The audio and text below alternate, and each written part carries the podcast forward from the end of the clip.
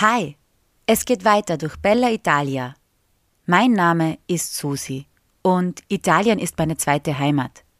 Mit meinen Geschichten, mit meinen persönlichen Erlebnissen und Erfahrungen möchte ich euch ein bisschen Italien-Feeling ins Wohnzimmer holen. Heute erzähle ich euch vom Pasta, von der Esskultur und von italienischen Essregeln. Auf www.mitsusi.reisen und auf Instagram gibt es weitere Tipps und Infos, sodass ihr jetzt entspannt zuhören könnt.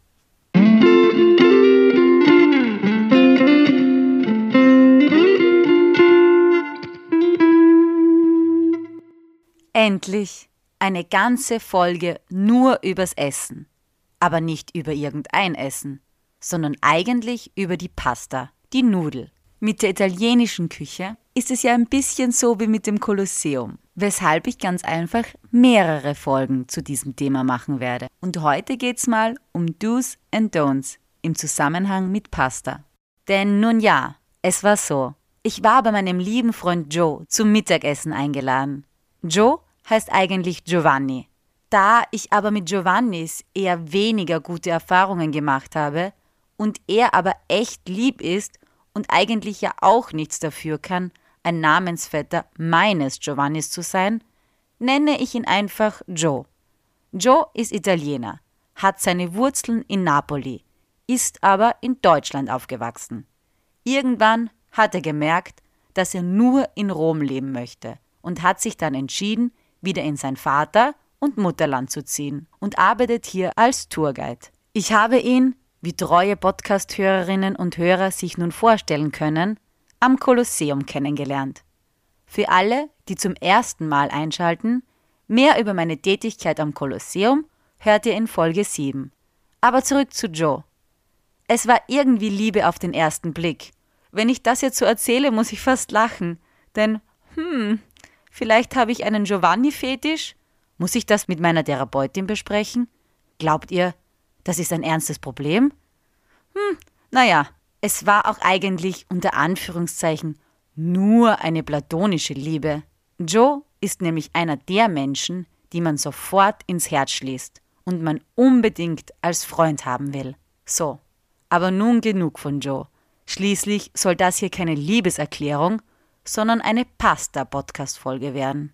Ich war also wie gesagt bei ihm und seiner bezaubernden Freundin zum Mittagessen eingeladen. Es gab Pasta, genauer gesagt Spaghetti con Gamberi, also mit Shrimps. Und während Joe die Soße, die mit Olivenöl und Zitronen angerührt wurde, mit den Nudeln gemischt hat, schaut er mich an und fragt: Hey Susi, möchtest du auf die Pasta auch Parmigiano? Und ich musste lachen und habe ihn entsetzt angesehen und gesagt: Ma stai scherzando? Was so viel heißt wie: Du machst Witze, oder? Denn mittlerweile hab sogar ich gelernt, dass Parmesan zu einem Sugo mit Meeresfrüchten oder Fisch ein absolutes No-Go ist. Ich habe es nicht nur gelernt, sondern kann es sogar nachvollziehen, weil wer ehrlich ist und genau auf seine Geschmackssinne hört, wird nämlich merken, dass der Parmesan die Fischnote übertönt, beziehungsweise sie nicht richtig entfalten lässt. Selbiges gilt übrigens auch für Soßen mit Knoblauch. Eine einfache Wenn-Dann-Regel. Wenn Knoblauch oder Meeresfrucht, dann kein Parmesan. Wer dennoch Parmesan über Nudeln mit Meeresfrüchten gibt, macht das, weil die Küchenchefin oder der Küchenchef das als absolute Empfehlung ausgesprochen hat. Wahrscheinlich, um mal was Neues auszuprobieren, um dann aber zu merken, dass es doch keine so gute Idee war. Die Italienerinnen und Italiener wissen in Bezug aufs Essen nämlich ganz genau, was sie tun, was ein Du und was ein Don't ist. Tja, da brauchen wir uns nichts vormachen und können uns mit unseren manchmal doch etwas komischen Essgewohnheiten auch mal was davon abschauen. Und jetzt sage ich euch noch was. Mittlerweile kann ich nicht nur verstehen, warum die Italienerinnen und Italiener ihre Pasta lieben, sondern kann auch verstehen, warum sie stundenlang darüber sprechen können. Ich tue es nämlich auch. Und diese Pasta bzw. diese Pasta-Essregeln waren auch das Gesprächsthema des ganzen Nachmittags bei Joe. Nein, Das war kein langweiliges Gespräch, ganz im Gegenteil. Bevor ich jetzt aber zu Joes wichtigsten Essregeln komme, noch ein kurzer Crashkurs der italienischen Küche. Regel Nummer 1.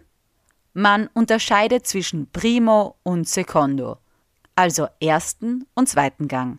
Was bei uns quasi die Suppe, also das Gericht nach der Vorspeise ist, ist hier der Primo, das Gericht nach dem Antipasto. Zum Primo zählt auch eine Suppe, wobei ich ehrlich gestehen muss, noch nie eine gute Suppe hier gegessen zu haben. Und außer Minestrone ist vor allem im Süden des Landes Suppe eher fremd und unüblich. Man isst Suppe nur dann, wenn es wirklich kalt ist und nicht wie bei uns mit verschiedenen Einlagen, klassisch vor jedem Hauptgericht. Ein Primo in Italien ist ein Nudel- oder Reisgericht. Das kann jetzt Spaghetti mit Tomatensauce oder ein Risotto mit Zucchini sein oder auch etwas Aufwendigeres, aber in jedem Fall kein Fisch und kein Fleisch, außer es ist Bestandteil der Soße. Denn Nudeln und Reis sind keine Beilage, sondern immer ein eigenständiges Gericht. Wobei wir jetzt eigentlich schon bei Regel Nummer 2 sind. Regel Nummer 2.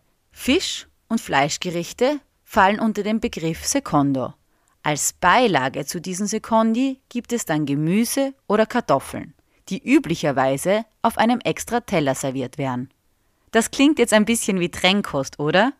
Salat ist auch nichts, das die Einheimischen hier in die Mitte des Tisches stellen und zu jedem Hauptgericht essen. Man isst Salat viel eher nach dem Secondo, manchmal auch davor. Regel Nummer 3. Die Pizza ist weder Primo noch Secondo. Sie ist ein eigenständiges Gericht. Wenn man Pizza isst, dann nur das. Kein Primo davor, kein Secondo danach. Und auch nicht als Beilage, die wie Brot in die Mitte des Tisches gestellt wird. Es sei denn, es ist eine Focaccia, also nur weißes Pizzabrot. Dann ist es wieder okay. Ein Antipasto, also eine Vorspeise, und ein Dolce, also eine Nachspeise, sind in Kombination mit Pizza natürlich in Ordnung. Regel Nummer 4. Wenn wir schon von Nachspeisen sprechen, diese werden vor dem Kaffee zu sich genommen, nicht gleichzeitig und schon gar nicht mit einem Milchkaffee, zum Beispiel einem Cappuccino. Das ist ein absolutes No-Go. Milch wird hier nämlich eher wie ein Sättigungsmittel, wie vielleicht ein Brot gesehen. Zudem erschwert Milch den Verdauungsprozess. Und sowieso und überhaupt ist es einfach ausgeschlossen, unvorstellbar und unmöglich, einen Cappuccino nach Mittag zu trinken. Ausschluss basta. Ihr seht, es kann manchmal echt kompliziert werden, aber in keinem Fall schlecht. Italienische Küche ist immer gut. Wenn sie nicht gut ist, dann kann es kein original italienisches Rezept sein. Während ich mit Joe dann jedenfalls diese vorzügliche Pasta gegessen habe, habe ich ihn gefragt, was seiner Meinung nach der größte Unterschied zwischen italienischer und österreichischer bzw. deutscher Küche ist. Und das war für ihn ganz klar. Die Sahne, la panna. Oder wie ich es sagen würde, der Schlag. Auf Italienisch die Panna. Ich bleibe jetzt auch bei dem Begriff Panna, um für keine Verwirrung zu sorgen. Panna wird in Italien eher für Süßspeisen verwendet, nicht wie bei uns als Soße für Fleisch oder Nudeln. Denn, nein, auch eine Carbonara hat eigentlich gar nichts mit Panna und Schinken zu tun. Eine richtige Carbonara besteht aus Eiern, Pecorino und Schweinebackenspeck.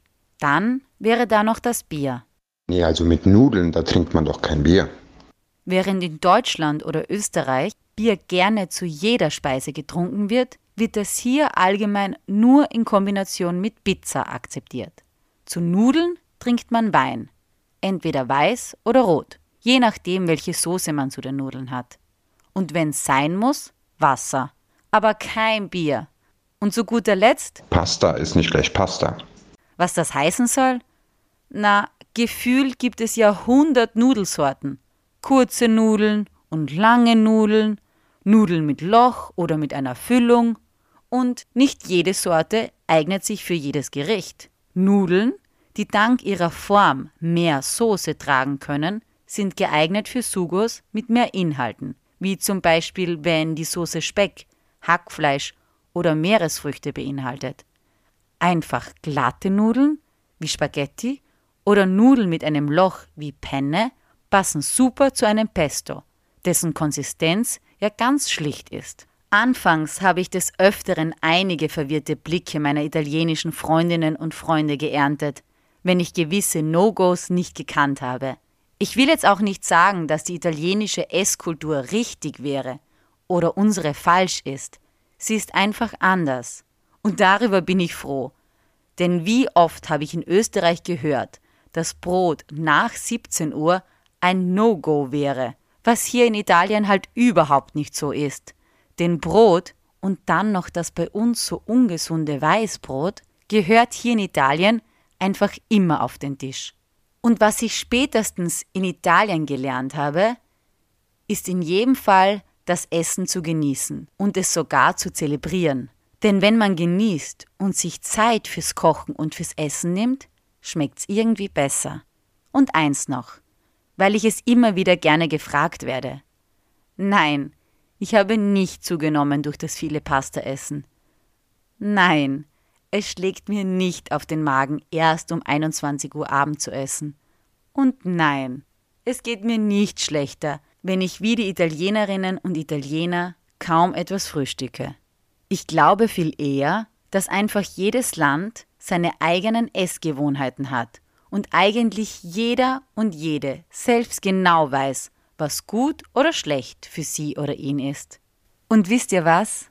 Jetzt habe ich nach all diesen Pasta-Essregeln die wichtigste Regel vergessen. Und zwar, dass Pasta immer nur al dente gekocht wird, also bissfest. Aber das ist für mich einfach so logisch und irgendwie glasklar, dass ich da schon mal fast drauf vergesse. Von Region zu Region gibt es dann übrigens noch Spezialitäten und Unterschiede. Eine Pizza in Napoli ist nämlich nicht so wie die Pizza in Rom. Aber davon erzähle ich euch ein anderes Mal. Denn die italienische Küche bietet neben diesen Pasta-Regeln noch viel mehr. Und ich will und wollte mehr. Mehr von mir gibt's bald zu hören. Zu lesen aber schon jetzt auf www.mitsusi.reisen. Ihr findet mich auch auf Instagram. Und übrigens, wer Joes Geheimrezept von den Spaghetti mit Gamberi haben möchte, soll mich einfach diesbezüglich kontaktieren. Ob per Mail oder Instagram, ganz egal. Ich sende es euch dann zu. Ciao und bis bald.